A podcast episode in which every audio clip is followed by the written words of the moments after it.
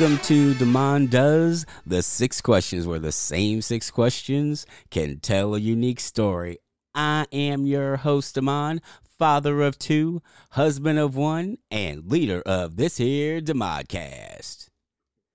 My next guest writes fiction, essays, and plays. This retired Navy veteran is also married to a patient woman who occasionally tells dirty jokes. From the urban sprawl of Portland, Oregon, make some noise for Andre Lewis Carter.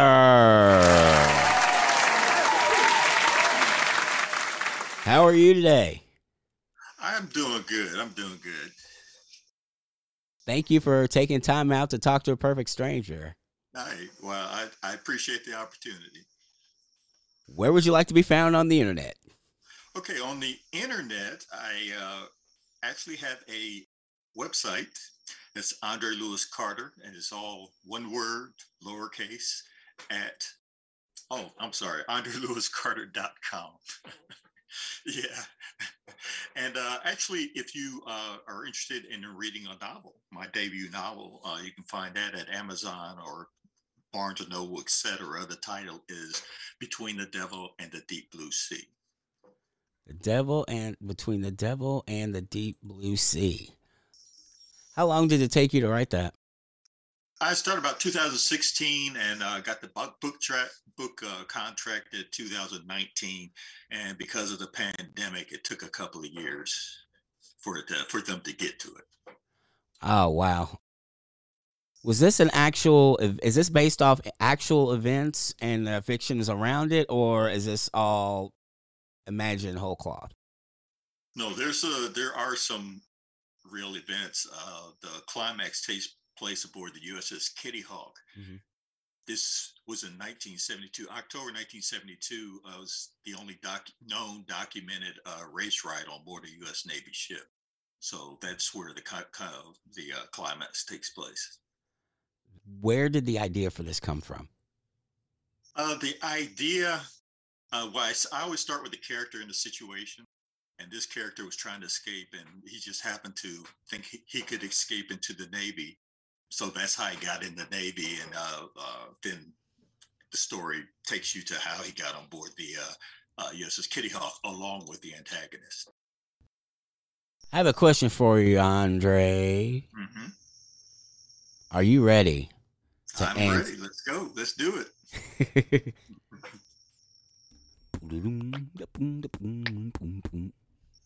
Question number one. When did you know you wanted to be a writer? I think I consciously knew about 2000, uh, but I've been writing forever. I mean, it, my mom is to be believed. Uh, back in the days when I was uh, back when little boys, you know, draw stick men and they're usually shooting at each other. She said I would show, I would just show her the picture. I'd be saying, hey, this guy name's Tom. He's the one in charge. Uh, that's his brother, his brother Robert, but you know, he's a really terrible person.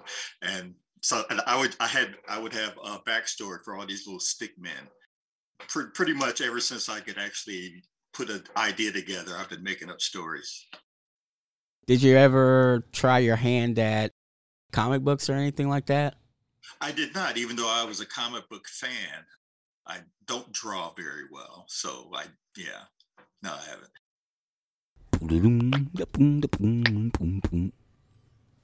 Question number two. What do you wish you had known when you first started out? That I needed to learn about marketing. Books, of course, are about the writing and the sharing.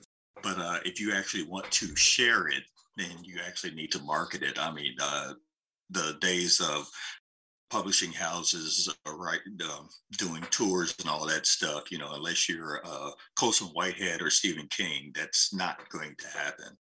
They do some things for you but uh, the, getting the word out there is really up to the author. I kind of wish that i had actually studied that before i uh, actually had something to sell when was the moment that light bulb hit? when I actually got the book contract and I was talking to some uh, writer friends who had been published, and you know, it's like, uh, you know, who had, who markets this thing? How does how does that happen? I said, look, you do. you know, I was like, oh, well, I guess I better figure out how to do that. Mm. How do you feel about it now? Still uncomfortable with it because you're basically, you know, bragging about yourself, you know, and you know when you're growing up, they say that's not that's not a good thing to do. But uh, yeah, you you just have to get over that hump. Yeah, talk about it and get on. Uh, you know, talk to people who are interested about it, but also uh, you know get that word out there, uh, like my website. Question number three. What's your go-to order at your favorite hometown restaurant? That is a seared ahi salad, which I get at uh, BJ's, which is a, a restaurant that's not far from me. How did you discover this delicacy? That was me going, you know, going to the restaurant and checking out the menu. And one day it appeared and had it. It was like been kind of addicted to it ever since. Are you originally from Portland, or did you decide to come back there, or like with with your many travels? I'm assuming. I've just wondered how how you chose that area. Yeah, no, I'm not from Portland, although I did go to school. My wife and I went to school here, so it's kind of a return. I actually, when I retired from the Navy, I was living in San Diego and I was working there, and then I got a transfer because of the job. Yeah, and it turned out to be, you know, the cost of living is so high in California. I mean, even though I love San Diego, but uh, yeah, it's much more reasonable in Portland. So uh, we, we, we're able to live a little better here.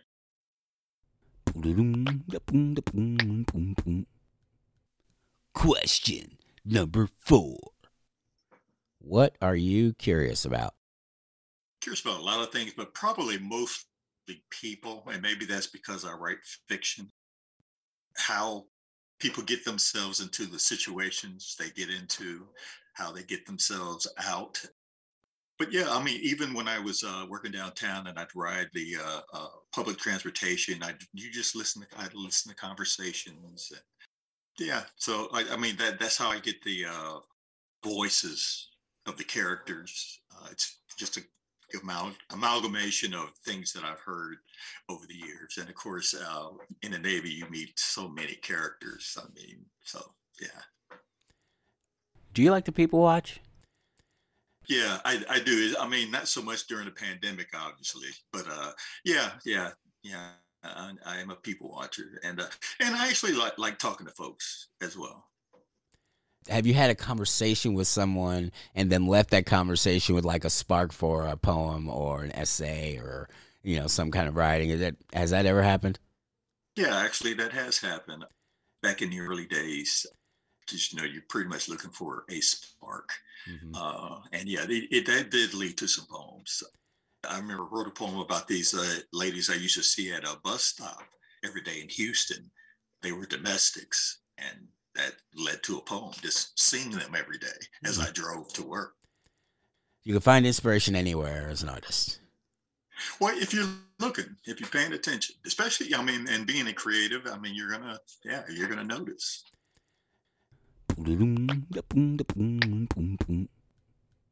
Question number five.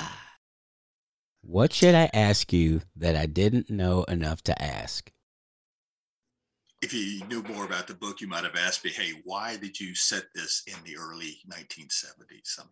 Because that's actually kind of historical fiction now. And the answer is, as I started writing a book in 2016, I noticed a lot of parallels between that time and the time I was writing the book.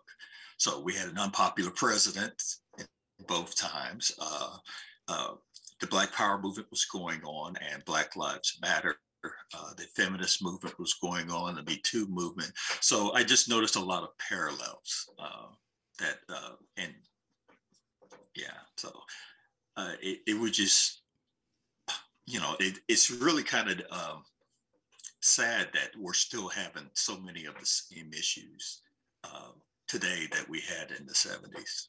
Uh, you know, there's been uh, some periods where you know really thought that there had been progress, you know, having a black president, uh, that kind of thing. But then afterwards, we found that now things really haven't changed that much.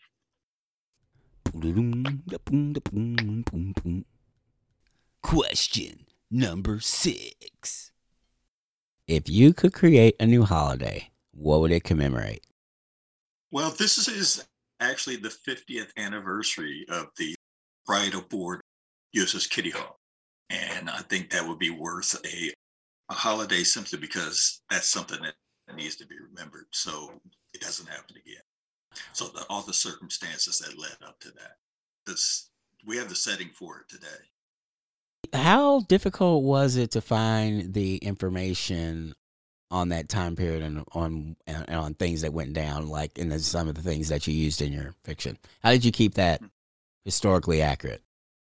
Uh, just research. The Kitty Hawk's pretty easy. I mean, that's all over the internet. I mean, it's pretty hard to. It's not pretty easy to research that. Uh, some of the other things, I uh, cover some of the uh, uh, history of racism in the military. Finding those documents was a little challenging, but uh, I used to. I wrote probably half the book in the library, so it, it was just doing research, you know, and then making it fit the, the story, the time period of the story. Was there any history or trivia that you discovered but couldn't fit into the book? That I couldn't? Mm-hmm. No, I think most of what I cut out was just bad writing. you know, uh, and and this, the story informed the research as much as the opposite. So oh. no, I think everything I wanted to get in there is there and I got just cut out the stuff that uh, would have been nice, but it didn't serve the story. What's the most interesting thing you learned during your research? Segregation had actually been in the military, had actually been outlawed in the end of World War II by the president of the executive order.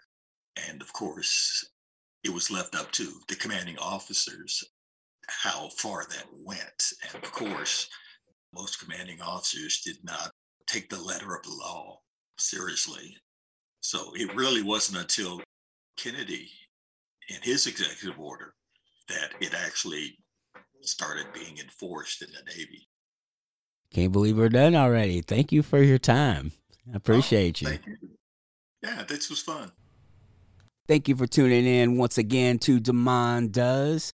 And if you could take just a quick second to dip on into where you downloaded this podcast app where you get that sweet, sweet podcast action. And make sure you leave five stars, leave a review so more people can join the conversation.